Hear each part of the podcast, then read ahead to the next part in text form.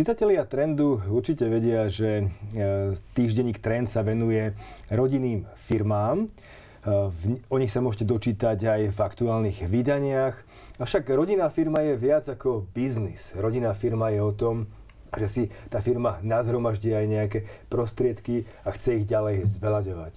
A práve o tejto zaujímavej téme sa budem rozprávať z Rose Family Office, ktorú bude zastupovať e, pani Dana Nemčíková, partnerka spoločnosti Rose Bratislava. Dobrý deň. Dobrý deň. A pán Martin Valách, partner spoločnosti Rose Praha. Dobrý deň. Dobrý deň. Vítam vás tu u nás v štúdiu Trendu, kde môžeme rozobrať skutočne spôsob, ako si môžu e, rodiny zabezpečiť svoj majetok Eh, nazývame to ako family office. Ja to často používam ako rodina kancelária, neviem, či je to správny termín aj z vášho pohľadu, ale povedzme, eh, vráťme sa teda k tomu, k tomu termínu, čo je to family office a čo sú hlavné úlohy family office. Family Office je určitě dobrý název. Je to terminus technicus, je zvyklý, všichni s ním umíme pracovat. Um, co to je? Family Office je to vlastně tým lidí především. Jsou to právníci, ekonomové, někdy kunzhistorici a řada různých jiných zajímavých profesí. To důležité je, že především to musí být lidi velmi komunikativní, protože potřebují vycházet dobře se všemi členy rodiny. Musí mít velký smysl pro detail a pochopení potřeb klientů, ale asi to hlavní je nebývalé komplexní přístup. Nikde nikomu nekončí jeho práce, vlastně vždycky si ji mezi sebou ti členové předávají. Ale hlavně jde o velkou srozumitelnost, protože to nejsou vždycky úplně jednoduchá témata a je důležité, aby klient eh, rozuměl správně. No a nad tím vším se vznáší nutnost obrovského pochopení pro ochranu, pro intimitu informací, protože samozřejmě pracujeme s velkým rodinným detailem. A pokud jde o ty úkoly, tak řekl bych, že hlavním úkolem je zpráva rodiny majetku.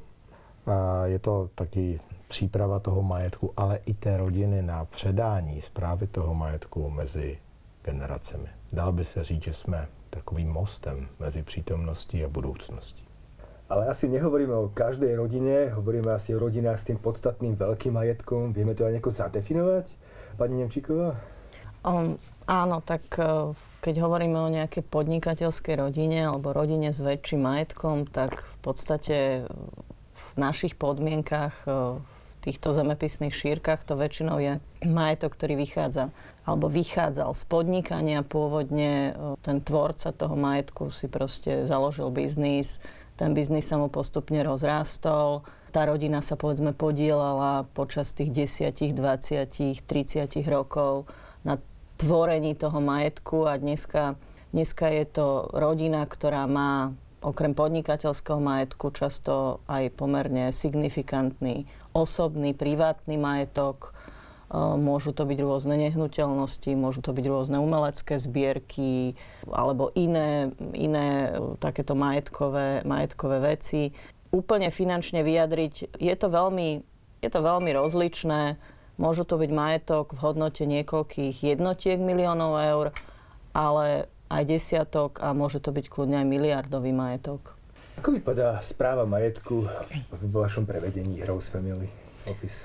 Je to v podstate správa majetku ako takého. Pomáha a jej cieľom je e, pomôcť tomu tvorcovi, ktorý ten majetok vytvorí, vytvoril, nastaviť systém, systém pravidiel, systém nejakých nalinajkovaných, respektíve predpokladaných pravidel do budúcnosti, ktoré umožnia ten majetok e, správovať, umožnia o neho sa starať. E, prečo je to dobré? Je to dobré preto, lebo ten majetok tvorca, ktorý ho vytvoril, on ho pozná, on vie, ako sa vytváral, vie, prečo je tam tá štruktúra taká, aká je. Ale často je to v tých rodinách jediný človek, ktorý má taký ten všeobecný celkový prehľad o tom majetku. A keďže všetci sme, ako sa hovorí, pominutelní, tak je veľmi rizikové, aby tá rodina vlastne zostala sa spoliehať len na toho jedného človeka, ktorý ten majetok vytvoril. Takže na to, aby tie rodiny boli schopné sa o ten majetok ďalej starať, aby sa zabezpečila kontinuita, je dobré nastaviť tie pravidlá, vytvoriť nejaký systém správy, vytvoriť prehľadnú katalogizáciu majetku, to nazvime. To znamená stanoviť urobiť si takú inventúru, povedať si, čo máme v tej rodine, čo je podnikateľský majetok, čo je osobný majetok, akým spôsobom ten majetok chceme používať, aké sú naše vízie do budúcnosti, čo s ním chceme robiť. A podľa toho vlastne Rose pomáha si ujasniť jednak tú štruktúru majetku. Často je to veľmi, veľmi nápomocné, keď si to, tak sa hovorí, položíte na stôl, hej, že aha, tak my máme takúto máme firmu, aha, tu máme ešte, a vlastne to sme zabudli, áno, my tam máme ešte tie tie činžovné domy v Izraeli a aha, tuto máme ešte solárnu elektráreň v Rumúnsku. Vidíš, to sme si vôbec neuvedomili. Takže toto je veľmi taký, taký ten prvý krok, ktorý pomôže tej rodine si, ako hovorí sa, vyložiť karty na stôl a povedať si, fajn, toto chceme, aby sa urobilo takto, podnikateľský majetok chceme týmto spôsobom ďalej rozvíjať, zvelaďovať, alebo teda ďalej s ním pokračovať. Radi by sme toto odčlenili ako náš súkromný majetok. A keď viete, s čím pracujete, tak sa vám potom vždycky lepšie nastavia tie pravidlá, ako s tým budete pracovať do budúcnosti. A keď sa tie pravidlá nastavia, tak aj ten tvorca toho majetku má väčšiu istotu, že keď tu povedzme nebude, tak tá rodina bude vedieť, čo a ako ďalej. To chápem správne, tak uh, veľakrát alebo častokrát sa stane, že ten majetok vznikne z podnikateľskej činnosti je tam nejaký tvorca, ktorý za tým majetkom stojí, ale s tým, ako postupne e, ten tvorca podstate odchádza možno aj z tej, z tej role, tak je otázka, že kto ho nahradí a kto to podnikanie prevezme. A určite to nie je taká, jedno, taká jednoduché, ako sa možno zdá na prvý pohľad. Je to e, velké zamýšlení a velké přesvědčování sebe sama, že se mám zbavit toho, co jsem vybudoval. Vypadá to tak jako snadno, tak to předej dětem. Není to snadné. Je, je to další dítě a dát ho k adopci je obrovský problém. A druhá věc je, celá řada lidí zkrátka nevěří, že to někdo jiný zvládne tak dobře jako oni. Jsou vlastně čtyři takové základní možnosti, jak se ten majetek dá předat dětem. První je možnost prodat prostě všechno, získat hromadu peněz, ta se dobře dělí na nějaký počet dílů mezi děti. Druhá možnost je, pokud jde o to podnikání, zkrátka rozdělit podíly, vlastnické podíly v tom podnikání mezi děti a říci, a teď už je to na vás. Druhá možnost. Třetí možnost je zapracovat na tom, aby byl ve firmě dobrý management, který dokáže firmu řídit i bez rodiny a vlastně děti postavit do role dohledu, dal by se říct do role zodpovědných vlastníků a pouze mezi ně dělit požitky z toho podnikání. No a čtvrtý moment, který je docela zajímavý, je firmu prodat dětem. Poďme sa dostať k tej prvej možnosti, a to je možno firmu predať, za to získať nejaké prostriedky, peniaze a tie rozdeliť svojim deťom. Je to tak? No tak e, jsou situace, kdy to vlastně jinak udělat nejde. Těch důvodů může být víc, nemá cenu je teďka rozebírat. Pro mě nicméně je to taková nejhorší alternativa, protože vlastně rozbiju stroj na peníze. Jako kdybych utratil toho pověstného oslíčka od třese. Mám nějaké peníze, ty dám členům rodiny, dětem. Často vzniká obava, že ty peníze děti zkazí a myslím, že je docela jako opodstatněná. A z jednoho problému, jak se postarat o firmu, vzniká druhý problém, jak se postarat o peníze. A v dnešní době, kdy fičí inflace a dějou se různé věci, všichni víme, že mít peníze je sice jako fajn, ale není to nejlepší alternativa. Čili pokud ale je to potřeba pokud jiná možnost není, tak samozřejmě rolí Family Office je pomoci připravit firmu na prodej, ale taky připravit tu rodinu na ten prodej a na to, co se bude dít potom. Čili to je jedna z typických rolí, kterou Family Office hraje. No a potom je tam druhá alternatíva a tá je vlastne tá, že posuniem tú firmu svojim deťom, nech sa same starajú o tú spoločnosť. Aká je táto alternatíva podľa vás, pani Nemčíková? Je to podľa mňa pre toho tvorcu asi taká tá ideálne najkrajšia alternatíva. Myslím si, že väčšina tých rodín, tých tvorcov, tých otcov a tých maminiek to vytvára a vytvárala tie roky pre tú rodinu a, a teda strašne by ich potešilo, keby tam videli potom tie svoje deti. Ale ako hovorím, je to ideálna verzia, ktorá bohužiaľ nie vždy funguje. Ona je veľmi pekná, keď funguje, ale musíme sa vlastne pozrieť na to objektívne a kedy predať teda deťom. No, deťom predať firmu vtedy, keď ju vedia riadiť. To znamená, väčšinou v praxi to znamená, že to dieťa v tej firme nejakým spôsobom vyrastá, potom postupne sa do nej zapojí, vlastne pozná tú firmu, vie, ako funguje. To je jedna z takých veľmi dôležitých podmienok. Druhá, nemenej dôležitá podmienka je vtedy, keď tie deti to aj chcú robiť. Aby teda nevznikla situácia, že ten tlak toho otca a tej mamy alebo teda toho tvorcu v tej rodine je tak silný, že, že to dieťa vlastne pred ním ako keby nevyjadrí ten svoj názor a nasleduje cestu niekoho iného, nie svoju vlastnú cestu. Ak to chcú robiť, je to je to veľmi silná devíza a veľký základ do budúcnosti, že sa to podarí. Ďalšia taká podstatná vec je, koľko tých detí máme, ak ich máme viac, či sa zapájajú všetky do toho podnikania a teda vedia, vedeli by to riadiť a chcú to riadiť, alebo iba niektoré z toho, to znamená nájsť ten balans medzi tými súrodencami. A ak sa teda zapája ich viac tých detí, ak sa zapájajú všetci, tak byť si istý, že dokážu nájsť zhodu. Do tej budúcnosti, zhodu, ktorá bude prospievať tomu majetku tej firme a tomu rozvoju, že povedzme jedno neprevalcuje tie ostatné a neskončí to nakoniec v negatívnych emóciách, e, namiesto toho, aby sa ten majetok rozvíjal. Pri predaní deťom je dôležité zobrať do úvahy niekoľko faktorov a ako som už povedala, to, či majú, keď ich je viac tých detí, či majú rovnaké schopnosti, ktoré v rámci teda správy alebo teda riadenia toho, tej firmy, toho rodinného podnikania budú vedieť zužitkovať. Či majú rovnakú energiu to robiť. Niekto, každý sme nejaký iný typ, niekto je viac obchodník, niekto viac introvert a nerád povedzme funguje navonok ako riadiaca osobnosť. Či majú rovnaké predpoklady na riadenie toho. No a potom nastupujú také tie to rodinné zázemie v tej rodine. Musíme počítať s tým, že tie deti, ak dosiahnu dospelosť, tak časom si založia vlastné rodiny a do tej rodiny vlastne vstúpia tí nepokrvní, tí cudzí rodinní príslušníci a to sú manželky, manželia, priatelia, priateľky, ktorí nejakým spôsobom budú ovplyvňovať tie deti, budú vytvárať tlaky, pretože tam, kde je veľký majetok, vznikajú veľké tlaky. A toto všetko sú veci, ktoré si treba premyslieť, treba ich vziať do úvahy pri tom odovzdaní tým, tým deťom. A na toto pri, pri týchto veciach, pri premýšľaní o týchto veciach vierou z Family Office pomôcť sa zorientovať tomu tvorcovi toho majetku, aby našiel tú správnu cestu a potom aj v spolupráci s tými deťmi nastavili model, ako to bude fungovať. Tie nezhody skutočne môžu prísť práve preto jedna z, mož- z tých možností, ako vlastne situáciu riešiť, je tú správu tej firmy posunúť nejakému manažmentu.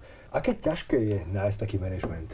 No, určite to nie je ľahké, pretože vlastne odovzdávate niečo, čo ste vy vytvorili a aj spravovali. Väčšina tých tvorcov je proste aktívnymi, sú aktívnymi manažermi v tých svojich firmách a predstava, že by teraz to svoje dieťa mali odozdať do, do výchovy a do starostlivosti niekomu úplne cudziemu, nie je úplne príjemná. Takže nie je to jednoduché, ale na druhej strane, preto sa to často odkladá, pretože ten tvorca si povie, ale tak ja to aj tak viem najlepšie, ja som to vytvoril, ja proste je, to, je mi to prirodzené, vlastné. Na druhej strane, keď si predstavíte, že keď tu ten tvorca nebude, kto nájde ten manažment lepšie? Tie deti? Takže určite je, je lepšie pre tú firmu, pre všetkých, keď toto má byť riešenie, to znamená predať tú firmu manažmentu, profesionálnemu manažmentu a postaviť sa do role zodpovedného vlastníka, majiteľa, tak je určite lepšie, keď ten manažment hľadá ten tvorca. Pán Valach, eh, vy ste povedali takú zaujímavú myšlienku, to je tá štvrtá možnosť, o ktorej ste hovorili, a to je predať tú firmu svojim deťom. Ako, rozumel som tomu správne, skutočne predať firmu nie, nie posunúť, ale predať? Ano, rozuměl jste tomu úplně správně. Děti si tu firmu mohou koupit od svých rodičů vlastně jako kdokoliv jiný. A tady se vyhýbáme takovému tomu problému, že co je zadarmo, to je bez ceny. A co je bez ceny, toho si zkrátka lidé neváží. Ta cesta prodeje tenhle problém řeší. Řeší ho z několika úhlů. Za prvé, zbavujeme se problému, který má tvůrce. Proč bych něco, co jsem celý život tvořil, se měl teď někomu jen tak zadarmo dát? On to nikdo nahlas neřekne, ale někde v té hlavě to jako logicky je. Doteď jsem strašně bohatý a pak budu strašně chudej. A to je divné. Druhá otázka je, nechci dát dětem nic zadarmo. To není výchovné a nikam to nevede. Lehce nadbyl, lehce pozbyl. Tak se potom k tomu majetku taky chovají. A tím, že jim firmu prodám, tak taky nutně zajistím zájem o to, co ta firma dělá, protože samozřejmě jim musí splatit. Tady nejde o to, že by měli tu firmu prodat za nějaký 100% tržní ceny, to asi jako určitě ne. Většinou je to tak, že eh, jsme opodstatní nějakou částku níž, než za kterou by zaplatil komerční kupec. A, a většinou eh, je to tak, že to bude třeba někde kolem poloviny té částky a řeší se, aby se vlastně mohla ta koupě té firmy splácet z budoucího výkonu té firmy. Takže děti mají důvod starat se o firmu, děti mají firmu, můžou rodičům říct, hele, dobrý, ale já jsem si to od tebe koupil, už jsem nechoď. Na druhé straně rodiče mají peníze a můžou jezdit kolem světa a kdyby se nakrásně dětem nedařilo splácet tu kupní cenu té firmy, no vždyť oni přece ty peníze mají, že tak jim mohou pomoct, pokud by chtěli. A pak je tady ještě jeden moment, že ty peníze, které ty rodiče nespotřebují, no tak jednou ty děti zdědí, že? A, ale zase jde o to ošetřit, jak se ty peníze zdědí, aby jim nespadla do klína nějaká hromada peněz. Ta naše role v tomhle je e, zase velmi podstatná. Rose Family Office podobně, jako když e, se předává z generace na generaci, tak pomáhá tomu tvůrci e, připravit tu firmu na celý ten proces, aby všechno bylo nastavené na to, že tvůrce tam není. Druhá věc, pomáhá s tím, aby se správně obsadily ty manažerské pozice v té firmě, aby se obsadili tak, aby ta rodina dokázala na ně dohlížet. Že? A taky pomáhá naučit se celou tu rodinu chovat eh, v nové situaci. Protože on ten tvůrce někdy má tu tendenci pak ty děti převálcovat a ti staří zaměstnanci v té firmě se uchylují spíš k tomu tvůrci, je úplně neposlouchají ty děti. Těch věcí je celá řada. Ale metoda eh, je populární ve Švýcarsku, kde máme taky své kořeny, jako Rose Family Office. A používá se dlouhá léta. U nás tady to není zatím úplně zvykem, ale pravda je, že těch realizací za sebou už máme řadu a já ji považuji za jednu z nejlepších cest. Ale chce to přípravu. My sme sa až doteraz bavili viac menej o tom, ako sa postarať o majetok tej firmy, tej rodiny, avšak to asi nie je jediné, jediná vec, ktorá súvisí práve s Family Office. Určite nie, ale možno to bude znieť divne, ale primárne je to o tom majetku. Pretože keby nebol ten majetok, tak vlastne by sme nemali čo riešiť. Nebolo by sa o čo hádať a nebolo by sa o čo báť. Pravda ale samozrejme aj je, že všetko teda začína a končí vždy u tých vzťahov v rodine, lebo hovoríme o rodinných firmách. Takže tá rodina je tam veľmi dôležitý prvok. A my vlastne vstupujeme do hry ako family office vtedy, keď si ten tvorca toho majetku a jeho deti začnú uvedomovať, že tú tému odovzdania, zabezpečenia ten, tej kontinuity je treba riešiť. Že už je proste na stole a začína istým spôsobom tlačiť. Uvedomujú si, že môže nastať akákoľvek nepredvídateľná zmena, tá môže kľudne nastať zajtra. A pokiaľ nemajú tieto veci vyriešené, tak veľmi negatívne môže ovplyvniť ako majetok, tak aj rodinu.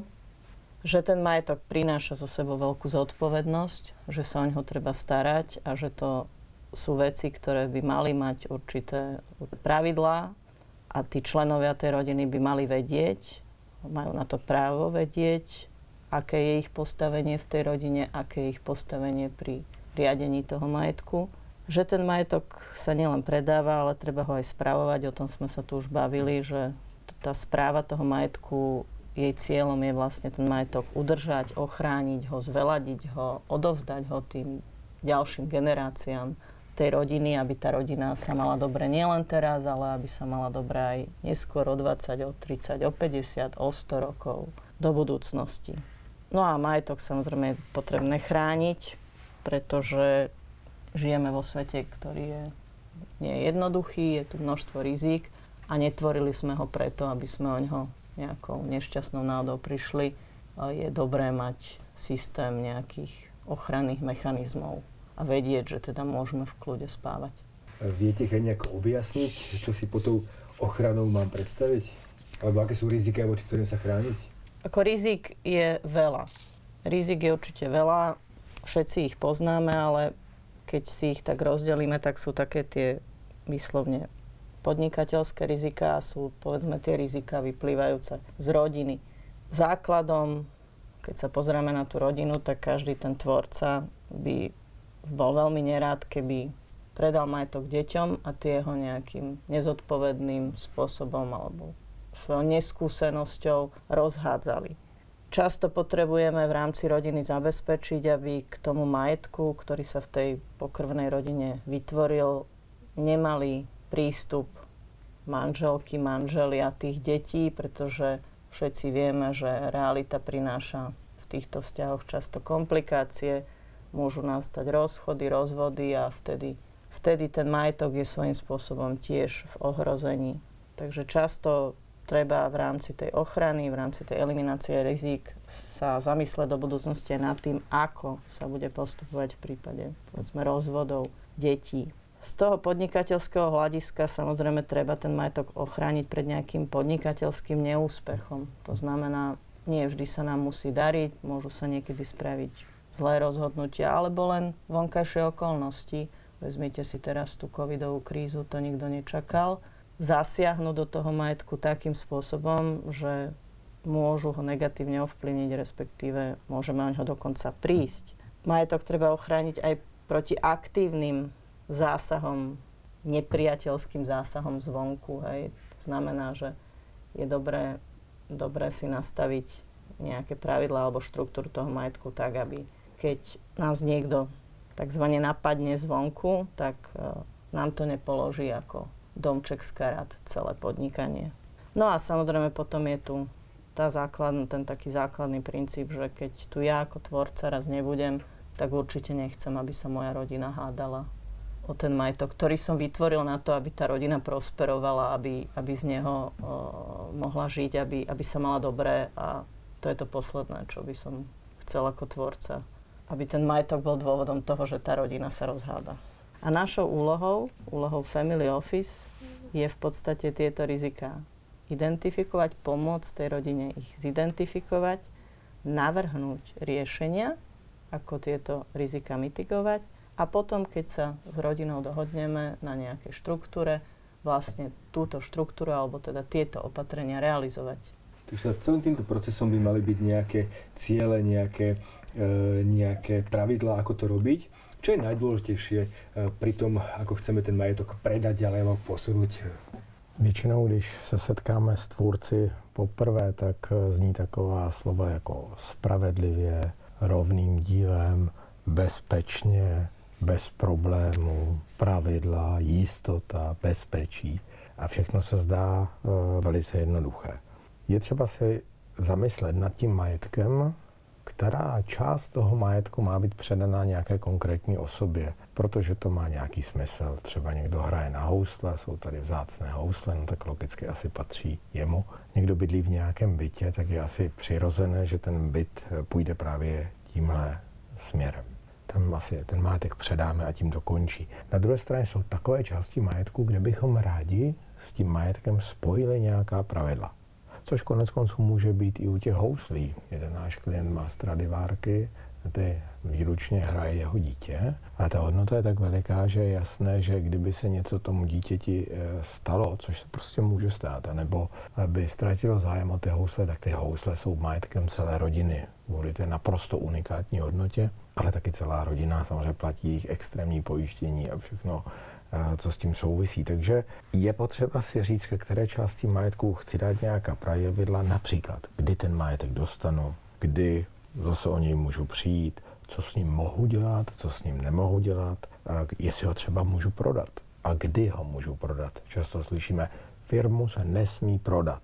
Nebo tenhle ten statek v horách se nesmí prodat. Ten máme už v rodině mnoho, mnoho generací. Normální právo nic takového nedokáže udělat. Takýma řešeníma se zabývá uh, Family Office. Ale taky se třeba řeší, tak jak už tady padlo, jestli k majetku může mít přístup třeba manželka, manžel, partner a rozlišujeme přístup k tomu užívat ho, ale přístup k tomu nakládat ním. To jsou samozřejmě rozdílné věci. Asi nikomu nevadí, že manželka na našeho syna bydlí s ním eh, v domě. Asi nám ani nevadí, kdyby se synovi něco stalo, že tam bude bydlet s dětmi. Ale určitě nechceme, aby vilu prodala a s těmi penězi někam odcestovala. Takže to jsou všechno důležité věci. No a pak taky to, o čem hodně diskutujeme s klienty, je, který ten majetek má získat ta jedna osoba a který vlastně má dostat do zprávy ta rodina jako celek. Protože někdy je důležité, aby to byl celek. A Někdy třeba proto, abychom se zrovna vyhnuli hádkám,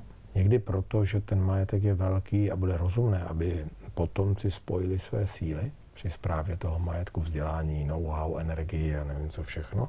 Um, možná bychom někomu na záda nedali až moc odpovědnosti. A taky, taky proto, že prostě uh, ne všechny děti jsou stejně silné, ne všechny děti všechno zvládnou a když bychom připustili, že se bude ten majetek dělit na drobnější části, tak prostě ti dravější by mohli vytlačit ty slabší, je realita. A možná oni sami ne, protože jsou tam geny, ale pak se do hry zapojí manželky, manžele a kamarádky u kafe v kavárně. A už to jede.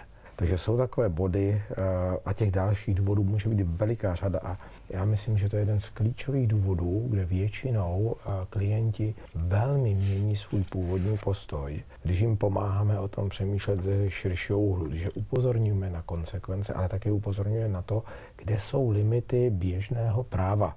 Často totiž slyšíme, to je přece jasné. No, logika taková je ale právo nemá nic společného s logikou, bych chtěl upozornit. A pak je taky potřeba si uvědomit, že právní systém je většinově, pokud je o zprávu majetku, prostě stavěn na většinovou populaci. Tedy ne na někoho, kdo vlastní továrny, nemocnice, onlineové obchody a já nevím, co všechno ještě. A poďme teraz k tej praktickej rovine, ak teda môžem sa spýtať otázku hľadom, aké sú vlastne možnosti predania až posunutia toho majetku ďalej? Tých možností je niekoľko. Záleží od toho, ako pasívne alebo aktívne k ním ten tvorca toho majetku prístupí. Pokiaľ ostane úplne pasívny, tak samozrejme v prípade jeho smrti sa bude dediť. Čiže jedný, jednou z tých možností predania toho majetku je dedenie podľa zákona. Prípadne istou aktivitou môže to dedenie zo zákona svojím spôsobom trochu zmeniť a to je napísať závet. V limitoch, aké umožňuje teda náš právny poriadok.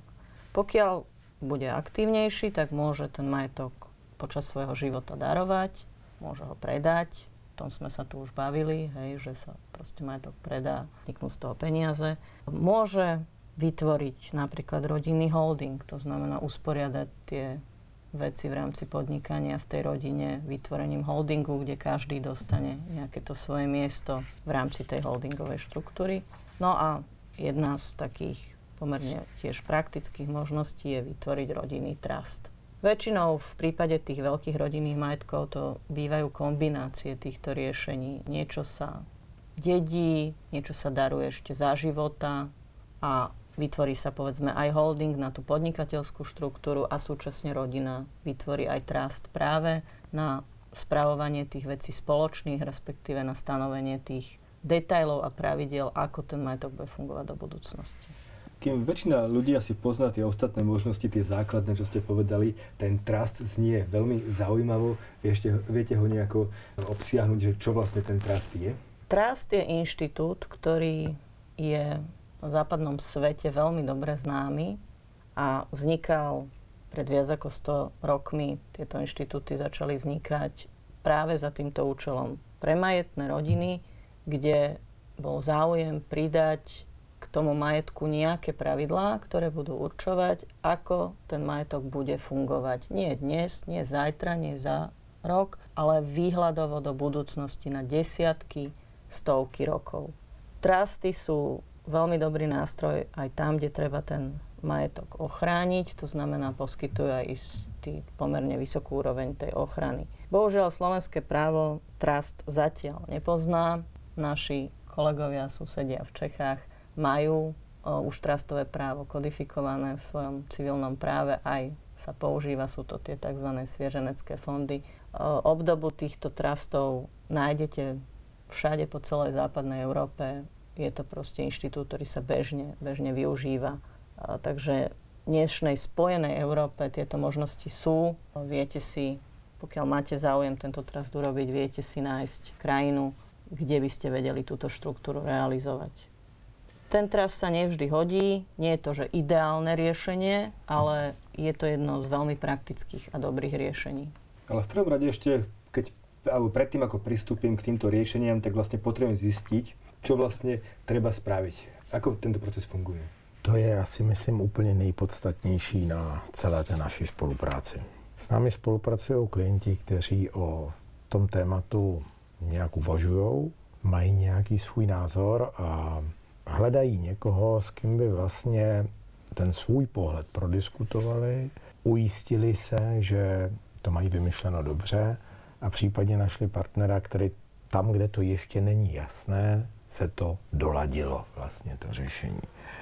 Když my e, dojdeme s klienty k názoru, že se k sobě tak říkajíc hodíme že by se nám líbilo společně spolupracovat, tak právě z těchto těch důvodů, aby se řeklo, co se má skutečně řešit, tak všechno začíná takzvanou úvodní analýzou.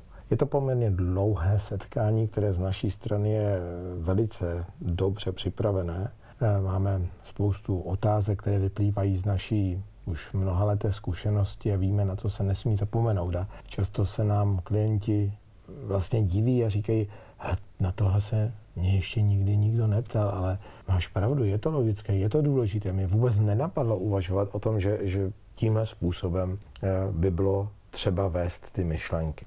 Je jasné, že jdeme do poměrně osobních věcí, do některých těch témat se klientům třeba nechce, no tak nám je na začátek neřeknou a my zatím pracujeme bez té informace, i když pochopitelně platí, že čím víc toho víme, eh, tím je to lepší.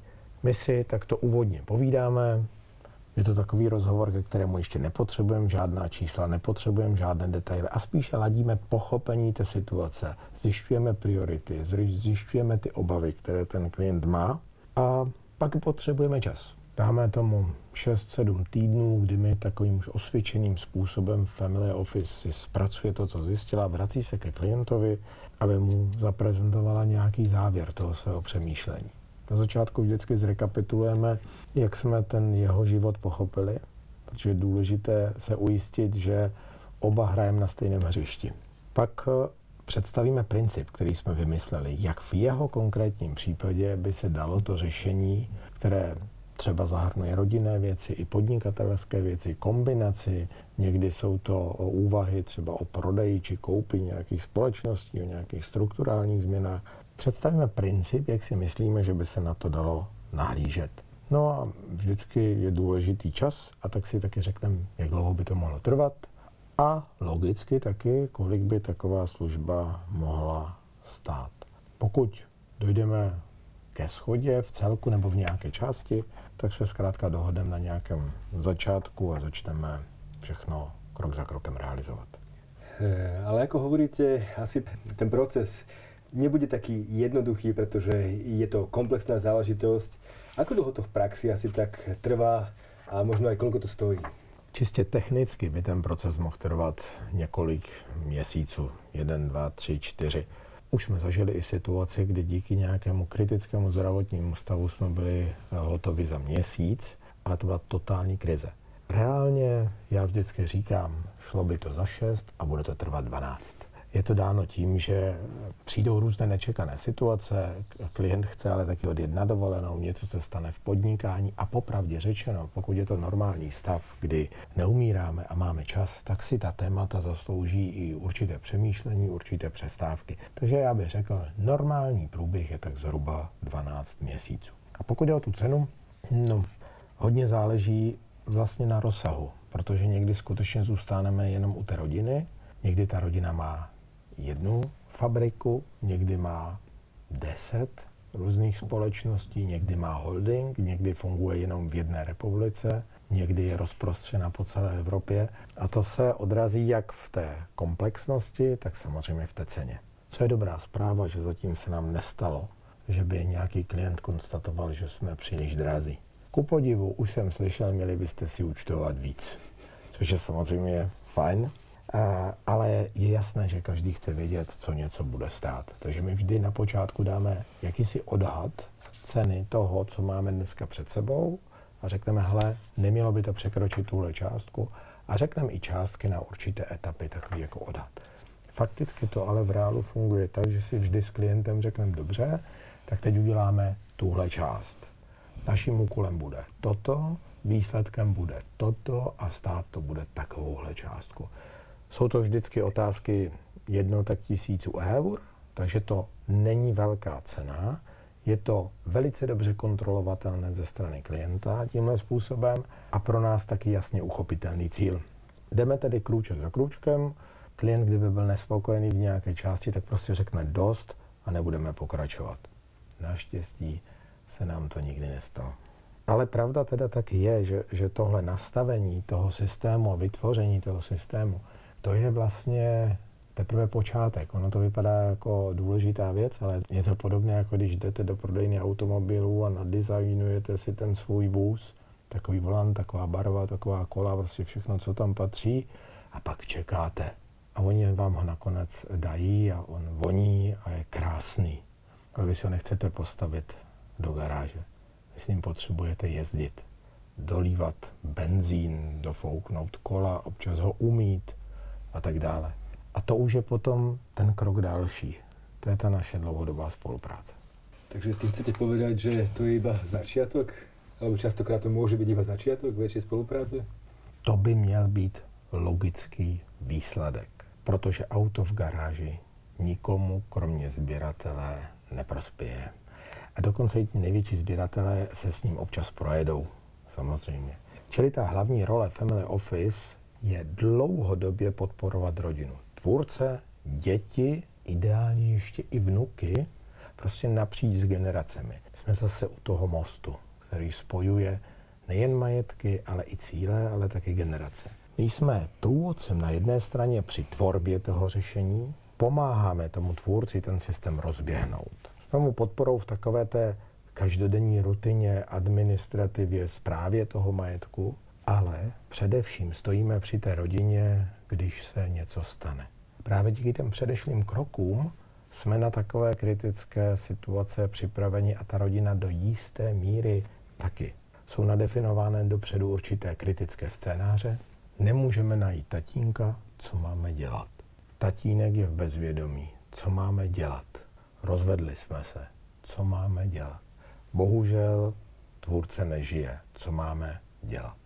My neumíme odstranit z toho okamžiku samozřejmě tu krizi samotnou, ale můžeme odstranit alespoň část toho zbytečného dramatu a postarat se o to, aby se rodina mohla věnovat svým pocitům a zármutku a nemusela se topit v tom, jak se postarat, co bude zítra s fabrikou, kdo bude řídit špitál, kdo zajistí naše investiční portfolio. Řekl bych, že naším úkolem je dělat všechno tak dobře a individuálně, aby ta rodina byla s náma dlouhodobě spokojená. Lidově řečeno, aby si nás nechala. Aby měla chuť s náma spolupracovat na dalších projektech společných, privátních a třeba i podnikatelských. Jeden klient mi řekl, víš, já potřebuju, abyste mi to teď pomohli uspořádat a vymyslet. Ale hlavně potřebuju, abyste potom stáli při mých dětech tá myšlienka, ten odkaz je veľmi silný. Je to v podstate o tom, že vy niečo vytvoríte a potom sa staráte aj vy o to z vášho pohľadu, aby to fungovalo ďalej. Ale možno poďme k tej prapôvodnej veci a to je, ako celý ten vzťah vlastne začína. Celý ten, celý ten vzťah, celá, celá táto, tento projekt začína vtedy, keď klient nadobudne pocit, že by mal začať premýšľať o rôznych témach, ako napríklad ako sa postarať o majetok, čo sa stane, keď tu ja, ako tvorca toho majetku, raz nebudem, ako si poradia deti, ako tú firmu, ktorú mám zachovať ďalej do budúcnosti, nastaviť jej perspektívu tak, aby sa rozvíjala, ako si v rámci rodiny poradiť s budúcimi manželmi, s budúcimi manželkami, e, ako zabezpečiť, aby tie peniaze, ktoré dneska máme, sa nerozkotulali, ostali tu aj pre budúce generácie, pre vnukov. Ako zabezpečiť, aby moje deti neskazil ten majetok, ktorý som nahonobil. Ako sa vyhnúť hádkam v rámci tej rodiny. Toto sú všetko otázky, ktoré pokiaľ ten tvorca nad nimi rozmýšľa, tak si myslíme, že je čas, aby sme sa stretli na príjemnom posedení, dali si pohárik vína a porozprávali sa nezáväzne o tom, ako môžeme my v tejto veci pomôcť a čo by teda ten klient potreboval. Je to nezáväzné stretnutie, kde sa porozprávame a pokiaľ zistíme, že máme podobný pohľad na svet, že vieme spolu komunikovať, pretože tá komunikácia je dôležitá, ako spomínal kolega, je, to, sú to citlivé témy, sú to vysoko intimné, osobné témy tej rodiny, musí tam vzniknúť dôvera, pretože ten tvorca sa nebude spovedať z veci. On sa nikdy z takýchto vecí nikomu nespovedal. Potrebuje nájsť niekoho, komu bude skutočne dôverovať. Vtedy sa dohodneme na tej úvodnej analýze, ktorá tu bola spomenutá, kde vlastne si prejdeme celý, celý ten, celú tú rodinu, prejdeme to, to podnikanie a nasleduje proces, ktorý sme tu už hovorili. V podstate vieme, čo treba spraviť. Otázka je, Kedy je ta správná doba s tím začať? Dnes, teď, hned. Jsou vlastně dva takové základní důvody. Ten první je ten, že už za chvíli, už za minutu, už před tímto domem a dokonce ještě uvnitř v něm může být z ničeho nic ta situace jiná. Změny v našem životě nepřicházejí jenom e, s vysokým věkem. Někdy ty změny přijdou prostě z tramvají, která jede kolem a kterou jsem přehlédl. Někdy se to stane, protože jednoho dne se probudím a zjistím, že jsem totálně vyhořel a že už do té fabriky nepůjdu. Že už to nechci dělat, protože jsem byl celý život tak přetížený s právou toho majetku, že ta hlava jednoho rána řekne prostě dost. Proč začít teď hned? Je taky důležité, abychom si to udělali zkrátka po svém. Dokud ještě žijeme a dokud máme dost energie. Protože proč? Protože máme ego. A protože jsme to všechno budovali, protože jsme do toho dali kus sebe. Protože jsme chtěli, aby to bylo po našem. A já moc nevěřím tomu, když mi někdo říká, hele, mě je jedno, jak to všechno bude. Takže to bude fungovat tak, že já do posledního okamžiku v životě budu něco dělat přesně podle sebe, protože tak to chci, pak zavřu knížku a najednou je mi všechno jedno. Tak tomu já prostě nevěřím. To je jenom o tom, že nevím, jak to udělat je důležité mít čas předat tomu, kdo má na mě navázat nejen tu hromadu věcí, ale právě ta pravidla. Pravidla na jedné straně totiž lidi samozřejmě omezují, ale také jim pomáhají. Dá se to představit jako most přes hlubokou propast. Buď tam udělám dvoumetrovou širokou lávku a nedám tam pravidla, nedám tam zábradlí. Zkuste takový most přejít. Některé děti poběží a nebudou mít problém. Jiné vaše dítě na ten most ani nevstoupí, protože prostě strach. Není horší to dítě. Ne, ne, ne, je prostě jiné. A to je všechno. Ale když tam ta pravidla dám, když tam to zábradlí je, tak za prvé mohu využít celý ten chodník. A co ještě lepší? Můžu jít až k tomu zábradlí a podívat se dolů. A to je na mostu nejhezčí, že máte výhled. Je to prostě důležité proto začít teď, aby se opravdu pokračovalo v tom našem díle. Vždyť to byla samozřejmě práce, ale každý velký úspěch majetkový je z mnoha procent práce a pak je 10% náhody a štěstí, které prostě bez něho by to jako nešlo. Co když prostě to štěstí ty děti úplně nebudou mít? A ta pravidla ta tomu zase pomohou. Já je naučím a měl bych mít nějakou dobu čas, ještě v plné síle, je naučit a předat, jak se ty věci dělá. A tak je důležité a je to zodpovědné. Prostě nevyrobit problém svým potomkům. Co pak proto, že já jsem na to nemyslel a mé děti jsou třeba v Paříži, v Londýně a nevím kde všude a mně se teď něco tady stane, tak oni jako mají zanechat své kariéry, svého studia, praštit knížkama a vrátit se sem, aby se starali o mých 200 zaměstnanců, kteří neví, co mají dělat. A co pak oni jim nějak pomohou, když to nebylo připravené. Tohle je velká lumpárna, tohle svým dětem udělat. To je totiž to, co si celá řada lidí neuvědomuje. S majetkem je prostě spojena odpovědnost, ať chceme nebo nechceme. Samozřejmě je lepší být zdravý a bohatý, než chudý a nemocný. A já dodávám, ale taky vědět, jak na to. Čili jeden pohled je ten můj. Už zítra to může být jinak. A druhý, to jsou děti. A nejen děti, ale i rodina. Ptal jsem se onehdá jedné manželky a jsem říkal, hele, přemýšlela si o tom někdy, co vlastně bude, když ten tvůj manžel by tady nebyl zítra. A říkám, no jasně, že o tom musím přemýšlet. Vždyť máme děti. Vždyť je tady továrna. Já znám jenom bránu zvenku. Já ani nevím, co všechno máme. Já nevím, co komu dlužíme. Já nevím, kdo co dluží nám. Já vůbec nic nevím. Pro mě to je černá můra. Když se zeptáte dětí, ti řeknou, no tak my víme, že to tam jako je, táta tam něco dělá, jednou asi budeme muset, ale já vůbec nevím, co bych tam jako měl dělat. A pak je taky jedna podstatná věc. Ty děti a všichni kolem si přece vytvářejí svůj život. Oni nečekají na to, až já jednou umřu. Víte, mě je skoro 52, no 51 kousek. Já tady můžu být ještě den, ale taky tady můžu být ještě 40 let. Mají moje děti čekat, co bude a jestli já jim to něco předám s tou pověstnou větou, jednou to bude stejně všechno vaše? A když já jim neřeknu, co bude, jak vás má někdo následovat, když neví, kam jdete? To je nonsens.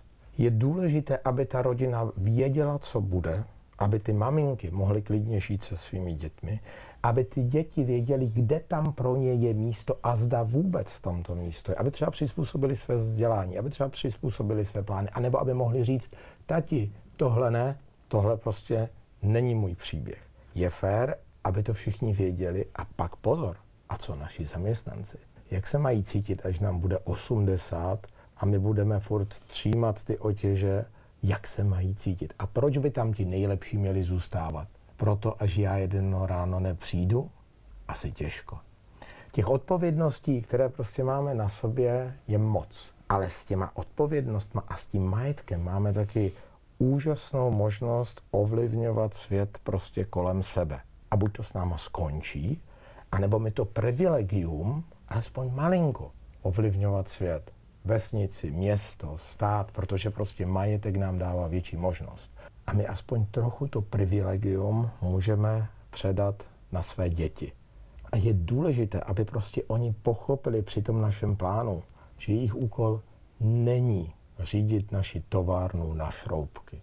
Že jejich úkol je být zodpovědným vlastníkem a že ten majetek, který tady je, jim dává možnost realizovat jejich sny.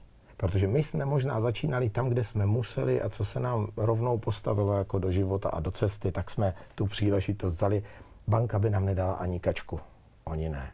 To nejlepší, co můžeme pro ty naše děti udělat, že jim dáme tu příležitost, že oni si můžou říct, tati, tohle by mě bavilo.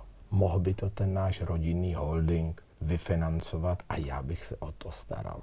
Jasně, že budu dohlížet i na továrnu z dozorčí rady tak tohle je moc důležitý a myslím, že je to to nejhezčí, co v zásadě na konci svým způsobem jednou můžeme zažít, že ty naše děti s radostí převezmou to, co jsme vytvořili. Jasně, všechno se bude vyvíjet, budeme dolívat ten benzín, budeme mít gumy, kola na tom autě.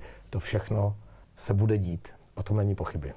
Ale už teď je potřeba nadefinovat automobil a dát objednávku. Ten odkaz, ktorý ste povedali, je veľmi silný a ja verím, že bude rezonovať aj u čitateľov, respektíve poslucháčov trendu. Takže e, tým by som to aj dnes ukončil. Ďakujem veľmi pekne pani Dane Nemčíkovej, partnerke spoločnosti Rose Bratislava. Ďakujem. A takisto pánovi Martinovi Valachovi, partnerovi spoločnosti Rose Praha. Ďakujem. Ďakujem veľmi pekne za e, veľmi zaujímavé témy, za veľmi zaujímavé informácie a veríme, že sa nepočujeme posledný krát. Do počutia. Do počutia. Naschledanou.